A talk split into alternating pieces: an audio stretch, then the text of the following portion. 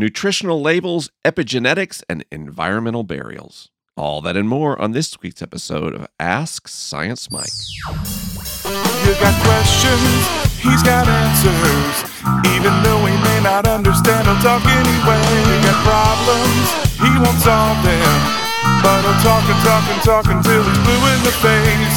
Science, faith, and life. Well, hello, my friends in the podcast world. Welcome back to another episode of Ask Science Mike. I'm your host. Uh, my name is Mike McHargue. You may have inferred from the title of this program that people also call me Science Mike. And this is a show that I do most weeks because I believe that every sincere question deserves an honest and non judgmental response.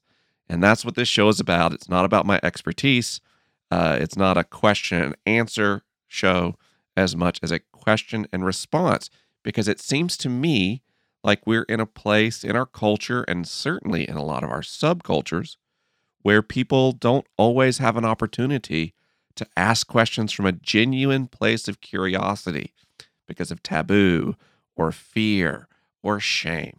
And so this podcast uh, is about that. And we have got some really fun stuff in the pipeline with this podcast. I had a meeting with Caitlin, who's the producer of this show this week, and she's been talking with the whole team behind Ask Science Mike. And there are so many wonderful ideas. We're going to move into some themed shows in the near future, and you'll hear me talk about that in the coming weeks. Uh, so I'm just so excited about this program and the time that I get to spend with all of you every week. And speaking of time that I get to spend with you, I do have an event coming up uh, April 25th. I'll be at the First Christian Church in Tyler, Texas, uh, for an event uh, that's actually a conference. And you can learn more about that event by going to AskScienceMike.com and clicking on the events tab, which, by the way, uh, really soon, maybe even by uh, next week, I will drop a huge list of events for the rest of the year. Uh, so I'll be going lots of places and we will have plenty of time to spend together. Uh, I also want to let you know, based on that, uh, kind of previewing what we'll talk about with events, uh, it's a big year for me. I've got a new book coming out this year. And uh, April 28th, my new book, You're a Miracle and a Pain in the Ass, comes out. And uh, it's a book about how hard it is to grow and change and accept ourselves and be in intimate relationship with other people and ways that we can find those things to be easier. It's a book I absolutely adore that I worked really hard on. And uh, just minutes ago, I got on my website and did a little light coding uh, so that'd be easier for you to pre-order the book. So if you go to asksciencemike.com slash new book, that'll take you straight to my publisher's website with links to like a gazillion different places that you can buy uh, the book. And for those of you who listen to this show, you are like the heart of my community and my most ardent and faithful supporters. And I just want to let you know that not only is this book great, and I'm really proud of it, but your pre orders make a huge difference in the trajectory of the book. So already, you all have been pre ordering a lot of books. And when you do that, retailers start deciding how many books they want to uh, order total. They decide where they're going to put them in the store. It helps my publisher decide how much resources uh, to put around the book launch. So, uh, do consider pre ordering the book uh, if you're considering ordering it at all. Uh, I will tell you for me, it's a little weird. This is my second book. Um, the reception versus my first one um, has been pretty cool, actually. As I look at some of the metrics and measurements uh, this far from out, out from launch for this book compared to my first book, there seems to be a, a bigger level of excitement and attention uh, with this book than there was with my first one, which certainly feels exciting. Uh, so thank you all for being so kind, honestly, and so helpful and so encouraging. Um, with all my work, including the books. I also, uh, we are on a real uh, tear on Ask Science Mike. Um, you know, I, I think the show is coming out more regularly thanks to the team that works on it and them guiding and helping me. Uh, but I'm also seeing a lot of reviews come back in uh, for the podcast. For a while, you would star it, but I didn't get a lot of reviews, and the reviews help people find it. So we had a just a bunch, a bunch of reviews come in in January, and uh, they were so kind. One that really struck me uh, was from uh, some that D Brookshire is their username, and it says "Voice of Reason."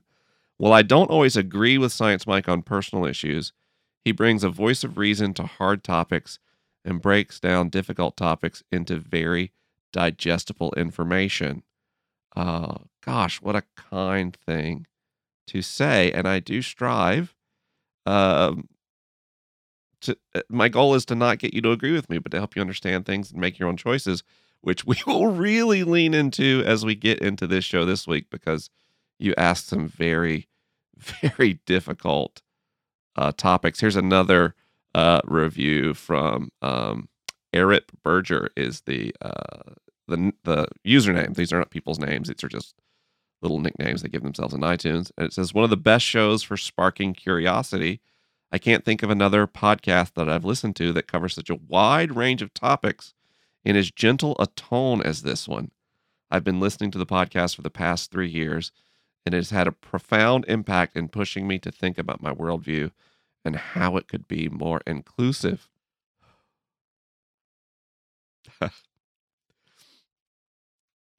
Thank you.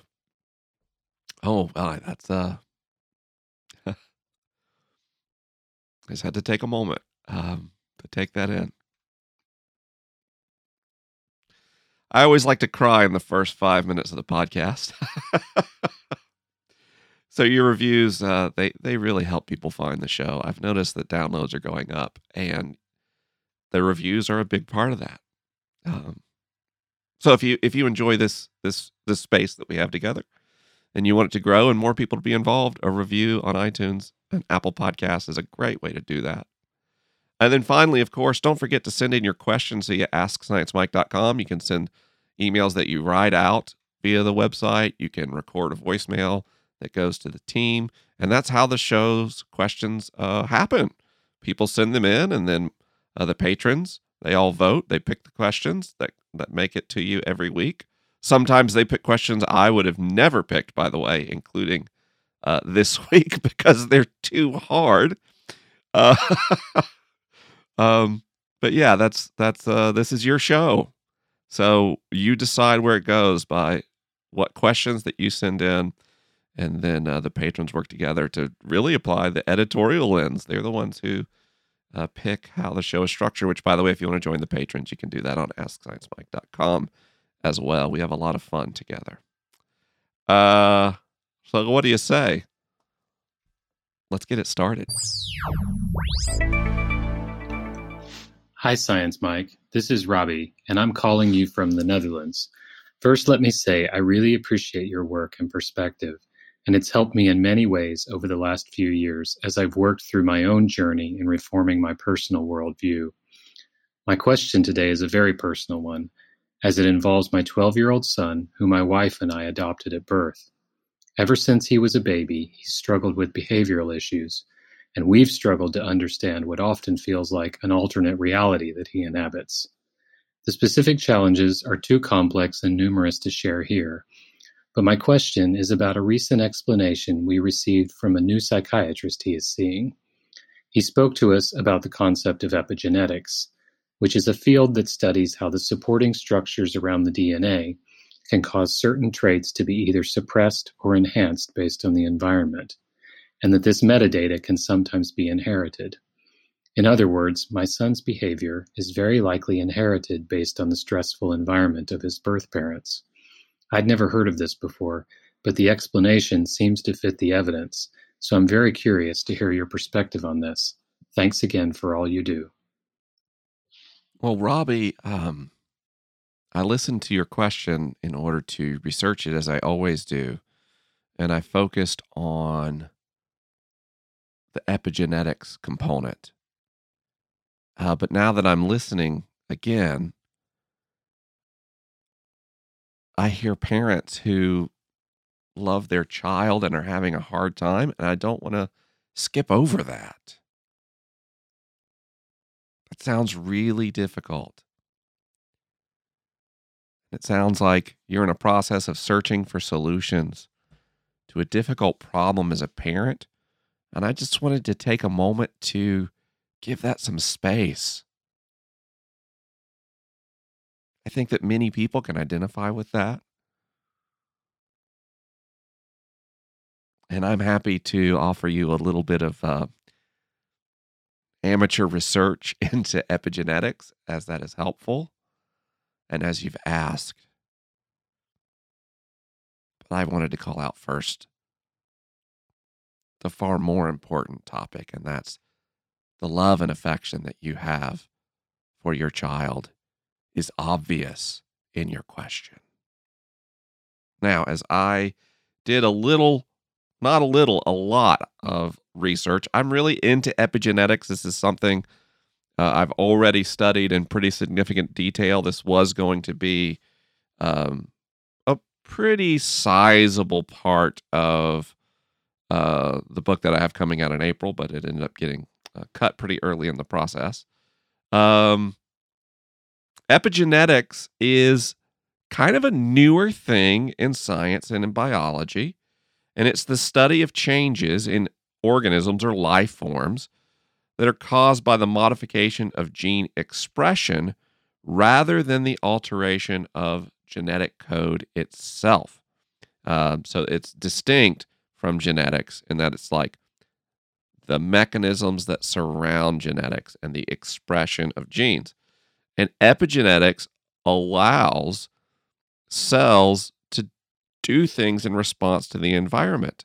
Um, so, for example, it allows cells to differentiate between, despite having the same DNA.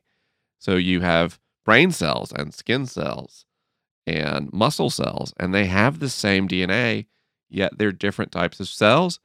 Epigenetics is what enables that. They also uh, handle structural issues for a cell. For example, DNA would be too long to fit in a cell. So there are epigenetic mechanisms that keep it folded up uh, so that it can stay inside of a cell's nucleus, uh, which is neat. You want your DNA inside your cells uh, and not outside or sticking through the cell membrane. That would be a disaster. Uh, so epigenetic factors do that. Um, and we're learning that epigenetic factors seem to allow cells in a given organism to respond to environmental pressures, uh, which is actually makes a lot of sense. You know, there are there are animals in the world that don't have nervous systems. Multicellular animals. There's not many, but there are a few multicellular organisms that don't have nerves at all, and yet they can respond to environmental pressures. Epigenetics uh, plays a role in that. And scientists have identified that environmental pressures on complex organisms, specifically human beings, uh, they do play an epigenetic role. So we have seen the way, for example, that famine affects epigenetics and gene expression in humans. And we've also seen that child abuse affects epigenetics and therefore impacts gene expression. So that's a that's a big deal, um, and that is relatively new science. Now, when we get to the question of heredity and epigenetics, the picture gets less clear. You know, if we were to ask the question, are epigenetic traits passed down? My answer would be maybe. It's important to note that the science of inherited or heritable epigenetics is new. And we know that it's possible for epigenetic markers in cells to show up and be transmitted to human sperm and egg cells uh, from the organism producing them. Uh, but it seems like those markers get reset when those cells combine. When you have germination, uh, there's this moment where everything kind of gets reset And so the question is are there exceptions to that that would allow epigenetic transmission? And you will hear people speak with great confidence that this occurs. And they do that because some studies do seem to indicate epigenetic inheritance occurs. And yet, other studies of similar rigor and methodological soundness don't support that. So we have conflicting findings. And so this is an unanswered question in the sciences and one that has a lot of studies in progress. I would imagine that at some future date, um, I don't know if that's five years or 25 years, we'll have a much, much better understanding of epigenetic inheritance. Now, but back to your question separate from inheritance, it is uh, less of a stretch to say that factors that happened during prenatal development and environmental stressors, especially for the mother, uh, could impact epigenetic factors and therefore impact gene expression. That is plausible for sure. Um, now, what do you do about that as a parent? Now, that's difficult. I'm glad that you're talking to the right professional support team uh, to work through those factors. Um, if you're curious and want to dig a little deeper, uh, I have four uh, pretty good um, resources that I'll include on the show notes at AskScienceMike.com this week uh, so that you can dig deeper into epigenetics and how they impact our gene expression and how, uh, especially in early childhood, those things occur.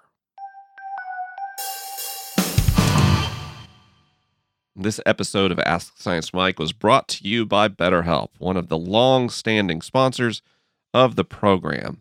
And I love BetterHelp. Actually, right after this recording session, I have an appointment with my counselor on BetterHelp. I am a paying subscriber to the service. Now, what is BetterHelp? BetterHelp is a solution to the problem of trying to find a therapist. They are an online counseling service that works with over 6,000 licensed therapists in the United States and beyond, specializing in all the kinds of challenges we face in our life, like grief, or dealing with anger, or relationship problems, LGBTQ issues, all the kind of problems that we face in life. BetterHelp has qualified counselors to help you with. Here's how it works. If you go to betterhelp.com slash sciencemike, they'll take you through a questionnaire that will match you with a counselor you will enjoy working with. And what if you don't? That's no problem. BetterHelp will let you change your counselor at any time with no questions asked. And one of my favorite things about BetterHelp is the fact that they offer their services on a sliding scale to make them accessible to everyone. So you can enjoy 10% off your first month's service with BetterHelp by going to betterhelp.com slash sciencemike today to get started on a new you. Our next question came in via email and it reads I spend a lot of time of my life close to people who are dying or mourning. I spend a lot of mental energy thinking of our Mother Earth, and I've recently been thinking a lot about soil and healthy soil composition. I think it's because of these things that I find myself wondering over and over again is the fact that we don't return our bodies to the soil impacting the environment. Are we truly supposed to honor the idea of from dust to dust? I know there are public health reasons that are impacted the way we do burials now. I think cremation is a more environmentally responsible thing to do, but this question churns around on a loop for me, so I'm hoping you might have insight and that you haven't already answered it. Quinn. Quinn, I have no idea if I've answered this question. My memory of the program's uh, questions is not good. You know, we're we're getting into the 200s on episodes. Most episodes have had four or more questions in them. Uh, it's a lot of questions. Um, so I don't know if I've answered this on the program or not, but not recently enough that I can recall. So um, we'll we'll dig through it. I've thought about this a lot too. Um, there's no question that the way we handle burials in the United States is troublesome. It is very expensive, first of all, which is an economic hardship on people that I don't uh, think should be subjected to at such a difficult time. Embalming chemicals are gross. They're not just gross, they're uh they're toxic. They're actually toxic. And uh, we put a lot of embalming fluid in bodies to prepare them for burial. Um, and this is all part of the ritual of having, you know, a wake or a visitation or a viewing of the body.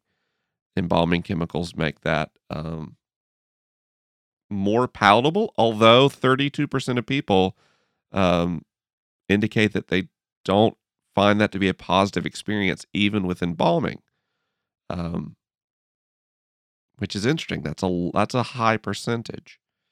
Um, and so when we embalm a body and we we then put it in a in a, a coffin and then bury it, eventually, uh, formaldehyde and other toxic chemicals do make it into the ground soil uh, and potentially into the ground water over time. So that's troublesome. Cremation has its own problems. One, uh, crematoriums don't typically have very good filtration systems on their exhaust, so they release a lot of carbon. They also release mercury into the atmosphere. Um, so neither of the most common ways that we handle um, our remains following death are environmentally sound or friendly. Now, why do we do it this way? It is a profit center for a major industry. Um,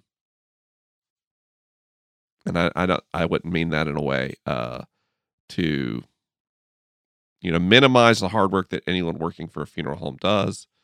Um, I'm not accusing any particular person of acting in bad faith here. What I'm doing is describing a system of which the outcomes aren't great. Um, so, in my opinion, the most environmentally sound way uh, to handle human remains is just direct burial. So, that's a minimal uh, casket or a burial shroud um, that the body's lowered into a grave and buried. And there's not health risks associated with that. The CDC has validated that. Um, the current process is mainly centered around, you know, being able to see a loved one who has died again before they're buried.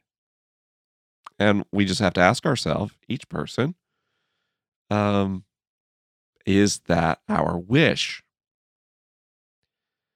Um,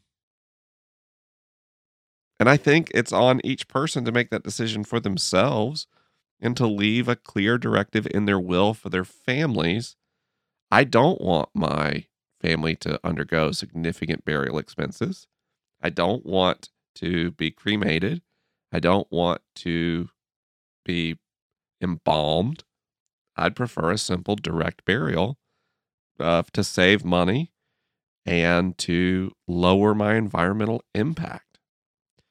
And uh, that's important to me, and I've made that choice. So I think you're onto something here about impact on soil. Now, I think in terms of things that impact our soil, we have much bigger fish to fry and climate change and deforestation, desertification. Uh, there are many, many more problems. Uh, industrial agriculture and monoculture and crops, um, poor crop rotation cycles. The soil is under many, many threats more significant than human burial. But it's still something worth thinking about. And it's something you have a lot of control, direct control over, because whatever you put in your will typically uh, is what will happen to your remains when you die. Uh, so I, I do laud you for thinking about this. It's something I've thought about a lot as well. And I've got two links in the show notes here on this question. Um, this will be episode 211 of Ask Science Mike. Hello, Science Mike. I was wondering, How accurate are the nutrition labels on the backs of food products? When something says it has 100 calories, is there some kind of acceptable standard deviation that it might have 110 or 90? How accurate are those things? And who is looking out for that kind of stuff? Thanks so much. Nutritional labels on our food uh, is handled by the Food and Drug Administration in the United States, and they're uh, they do so in accordance with a law called the Nutrition Labeling and Education Act of 1990, and that made a standardized format for specific nutrients to be reported on food labels. Um, and they're wildly imprecise. um, and that's I don't think that's some big conspiracy. I think in order to be flexible, the FDA allowed five different methods to estimate calories. And understanding that that was an inexact science, they allow a variance of up to 20%. Um, and this makes some sense. For example, how many calories are in an apple? Do you have to, you know, create a unique label for every apple or for a pack of apples? Um, that would be very difficult. Apples vary in size. And so immediately, even if we had a very accurate count, we know that a given apple or carrot or sweet potato uh, will have different amounts of calories. The same thing uh, for uh, something like steak. How marbled it is is going to wildly impact um, the amount of calories in a given piece of that steak. Um, so we have we have a lot of variance here. Um, and that means we can actually have a variance of beyond 20% uh, because of the variance in a food item. So when you take the 20% allowed for two apples to be the exact same size and then add the difference you can have in the size of apples or in the the fatty content in a in a piece of meat, you're getting up to a 50% variance in calories now. That's a lot. Uh, we also have the issue of even if we um, have you know a fairly accurate label, uh, we don't absorb all of the calories that we consume. So depending on the food item, um, you're gonna you're gonna actually absorb less calories than is on the label, which you know some people might view as good. Um, and sometimes you'll you'll absorb more. So for things like nuts, you tend to absorb a smaller amount, but for high fiber vegetables, you absorb more. And then when we cook food, cooking dramatically increases the amount of calories in a food that are available for us to absorb with our bodies. So the act of cooking food raises the effective calories of a piece of food beyond what it was measured because it was sold raw, right? Um, and then you add on that that you know these these portion sizes on the labels are specific, and when we eyeball that, we do a really bad job, very consistently. Um, if you ask someone to get a teaspoon of peanut butter or a tablespoon of peanut butter, and they eyeball that, they're going to do a pretty bad job of it, right? So that's that's normal and to be expected. So, you know, I understand nutritional labels are important. I do look at nutritional labels, but not for calories. I tend to look for uh, the amount of fiber that's in food and the amount of sugar and the amount of nutrients. I don't know. You know, I personally, uh, I've done the calorie counting model. I've used it to lose a lot of weight where I meticulously track my portion sizes and the amount of calories in food and the amount of calories that I'm spending in exercises in exercising. And it's exhausting and it's not sustainable. I lost like 100 pounds that way. And then I gained a bunch back. Real yo yo cycle because you, you just get tired of it and you get inaccurate. So then you have to add another factor, which I always did. I would estimate the amount of calories consuming and burning, and then I would use regular trend analysis of my weight on the scale over time to see how much I needed to tighten or loosen my calorie intake and see how much I needed to change my physical exercise regimen. A very, very data driven approach um, that just for me was not sustainable. So even though I know there's variance in what the labels allow, I understand the legal framework that the FDA is working with and the food companies in compliance with the FDA. I've just given up on that whole cycle. Um, these days, I just I've I've gone to a mostly plant based diet. I do a lot of plant fiber. I don't do added sugars or simple carbs, or I try to do so in a very limited way. I don't weigh myself anymore because I've seen having a daughter who struggled with anorexia and understanding I have some of my own tendencies to try to control my food intake on a kind of obsessive basis. The scale's a bad thing for me. I just take a measuring tape, go around my belly button once a week. That kind of gives me an estimate of, oh wow, maybe uh maybe I'm eating Popeye's fried chicken sandwiches more than I thought. or or or something. Some some kind of external accountability and then uh, I've just I dropped the whole calorie thing completely. I don't pay any attention to how many calories I eat. And I don't pay any attention to how many calories I burn in exercise. I just try to be physically active. And I eat a lot of fibrous vegetables, a bit of fruit, and very, very sparingly eat meat until I'm full. And, and I've gotten off the hunger cycle. The it is true. There's no way around it. Calories in, calories out works. It's uh, physics, right? if you burn more calories than you consume, you will lose weight. If you flip it, you'll gain weight over time for sure. But what I'm learning is the type of calories matter a lot in our health and how hungry we feel. I realized now that I've had heart problems and I was uh, on the way to diabetes and I made these diet changes, I realized I was never hungry ever. I had blood sugar crashes that made me miserable and could only be addressed by eating, but I didn't actually have hunger. I'm learning now that when I don't eat foods that are high in sugar or simple carbohydrates and replace them with foods that are high in dietary fiber, I just don't really get hungry ever. And so when I sit down to eat a meal, it's satisfying and I enjoy it and I eat till I'm full. And then I I really don't have to think about food until I sit down to eat again. And I can feel that difference. You know, if I um, if I got to a nice restaurant and I eat bread and I eat uh, I drink a cocktail, I really, really, really like old fashions, and they they have just straight up sugar water added to them. It tastes great, but then I get that kind of blood sugar fluctuation later, and I'll get I'll start craving those foods that don't support my health goals as well again. So I have to be really mindful of that. You know, I'm going to go to a restaurant tonight. My mom's in town, and I know I'm going to have an old fashioned, and I know that a couple hours after dinner, I'm going to want ice cream or something, and it's going to be this varying sugar in my bloodstream.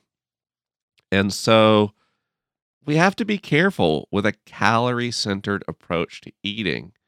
Uh, and I've gotten just a lot more comfortable with um, just ignoring calories and my health outcomes have really improved from that. I, I, I think the type of calories we eat is just a lot more important. Now, finally, I recognize that voice.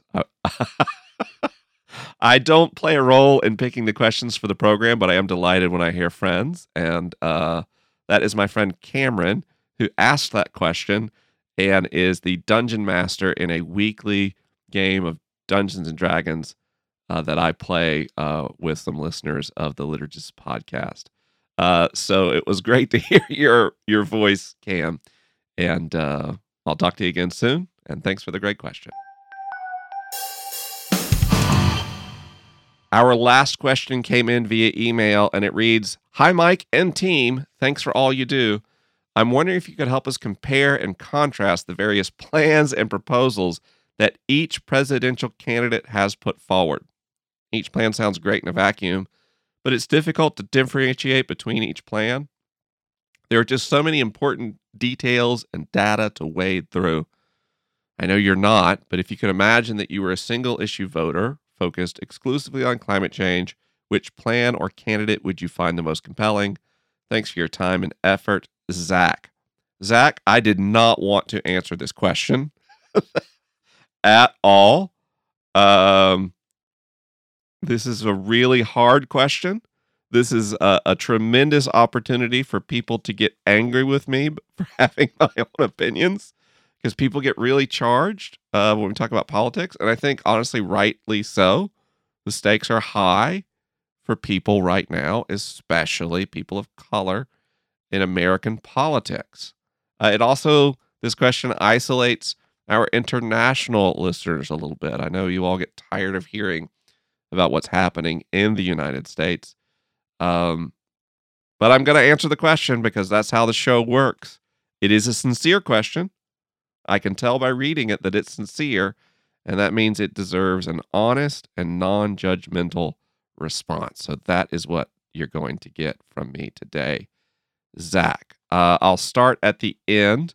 If I was a single issue voter on climate, I probably would have voted for Jay Inslee uh, because Jay had a terrific plan for climate. Unfortunately, Jay Inslee is no longer in the race. Also, Jay Inslee was never my front runner. Um, i am just going to tell you, you asked. This is just my opinion. I can't help you compare all the plans in detail. That would be, um, we would probably need a show per candidate as a series. And suddenly this would be a politics podcast, which might be fun. You know, uh, William Matthews and I kicked around the idea of doing a politics podcast together. And, and if our schedules allow someday, we might do that. Uh, I think it'd be a lot of fun. I love talking politics with William. But um, in the meantime, I just don't think we have the bandwidth. And I, I, I think it's important that I enable you to do your own research and not just get you convince you that my process for going through their platforms is best. I'll tell you in the beginning of the primary, I was torn between Kamala Harris and Elizabeth Warren. Why were those my candidates? Number one, I want a woman president. You'd be like, what? We're selecting president based on gender? Science Mike, how is that objective? I just think it's time. I think our collective imagination, we need to see people other than white men in the presidency as an, a form of imagination casting and storytelling for our culture. It tell it sends a message message to our world. Uh, we've had one president who's not a white guy, and he was a black man. And that's it. It's just white guys. I am ready to see a woman in the highest office in the land, assuming there are qualified women. I wouldn't vote for a woman who is not qualified to be president. But here's the great news there's literally millions of women who are qualified to be president of the United States. Literally millions. So uh, we don't have to worry that we're in some way compromising by intentionally choosing a woman. There are a lot of women qualified to be president. And so I looked at Kamala Harris and Elizabeth Warren, had two different approaches. For Kamala Harris, I thought she would be an extraordinary president. I thought that she um, agreed with enough of the progressive positions that I value, while her background as a prosecutor would allow her to appeal to voters who aren't me. I represent a very tiny slice of the electorate. I am a very, very, very, very far left voter. I'm extremely progressive these days, not only on social issues, but on notions of economics. And I represent that. I understand that I don't represent any kind of majority or plurality of the American public. So, being pragmatic, I thought Kamala Harris was someone who would get me a lot of what I wanted in policy, but also be plausible to more voters. And then whoosh, didn't happen. Uh, so then there's Elizabeth Warren, who, when I look at her platform, just agrees with me the most. She just is the closest to me on the issues. Now, she is to the right of me, to be clear. I told you I'm wildly progressive. Uh, but Elizabeth Warren, I just thought she has really detailed plans. She's articulate. She's intelligent. She seems like a good leader. Um, and she's not doing great in polling right now. Uh, but it's still right now at this stage in the game, it does feel like uh, there's there's four or five candidates who could plausibly get there. And when I've looked at projections right now, um, no one having a majority of the vote is almost as likely as any one person getting a majority of the vote by the time of the Democratic convention. So that means I'm still kind of hanging in there for Liz. Um, I've got my my mail-in ballot for the California primary on my desk, and I haven't bubbled in the president yet. I'm going to see how the next couple of primaries go, but I'm I'm almost certainly going to vote for Liz. Um, I like I like Bernie. I get a little concerned um, with the energy around Bernie's campaign.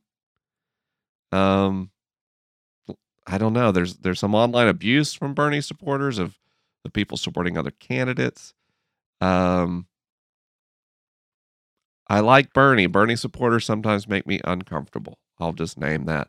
I'm not uh, particularly interested in a Biden presidency, but I also uh, I'm very concerned about Donald Trump as as our president, uh, and so I will absolutely, regardless of how the primary plays out, whoever gets the nomination on the Democratic side, I will enthusiastically support because wow, I'm sorry, I think President Trump is extraordinarily dangerous um, in American society.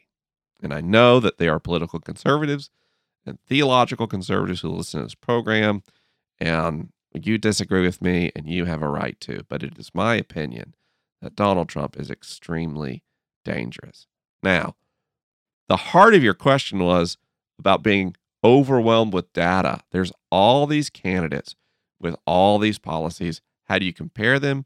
And how do you see which ones line up best with your beliefs? So I have one, two, three, four, five links in the show notes on this one that are going to help you dig through that. Where in a single article, you don't see the plans in a vacuum, but you see the plans compared, and a presidential quiz that you can fill out from iSide with. It's pretty good.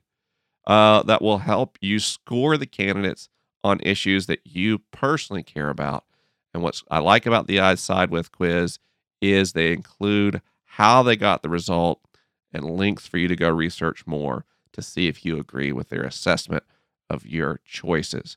So you have my picks, and I would encourage you to ignore them and instead use the resources down at the bottom of this page to um to go make your own decision. And now, for those of you listening who like Donald Trump,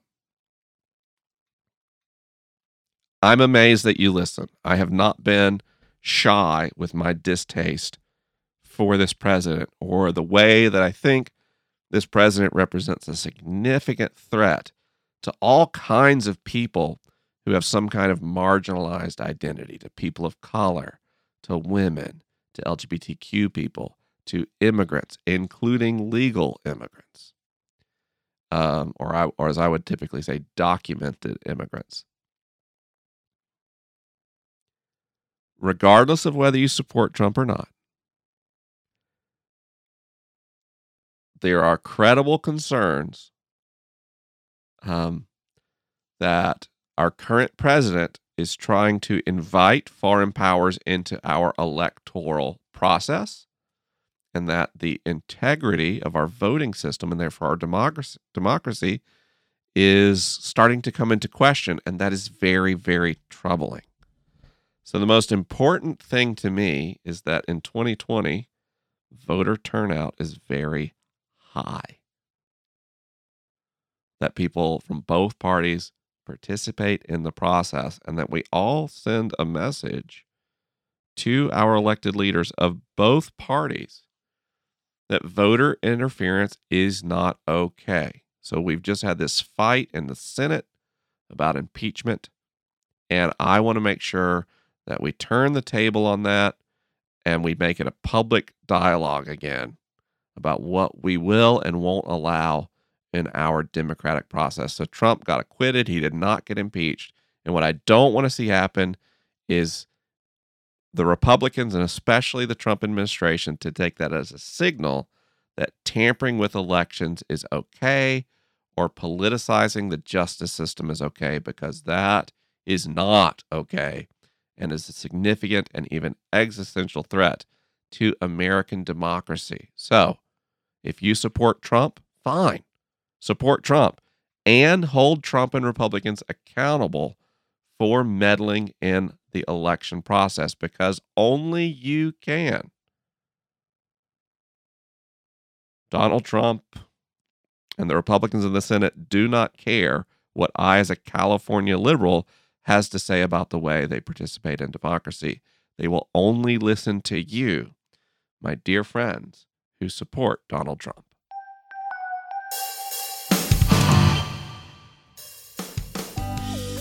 And you've survived another episode of Ask Science Mike. Thank you so much for listening. It is such a joy for me to speak with you every week. I want to thank Andrew Galucki, Greg Nordine, Caitlin Hermstad, and Britt Cradle for their involvement in Ask Science Mike. I want to thank my patrons for making the show possible. And uh, thank you for listening. I can't wait to speak with you next week.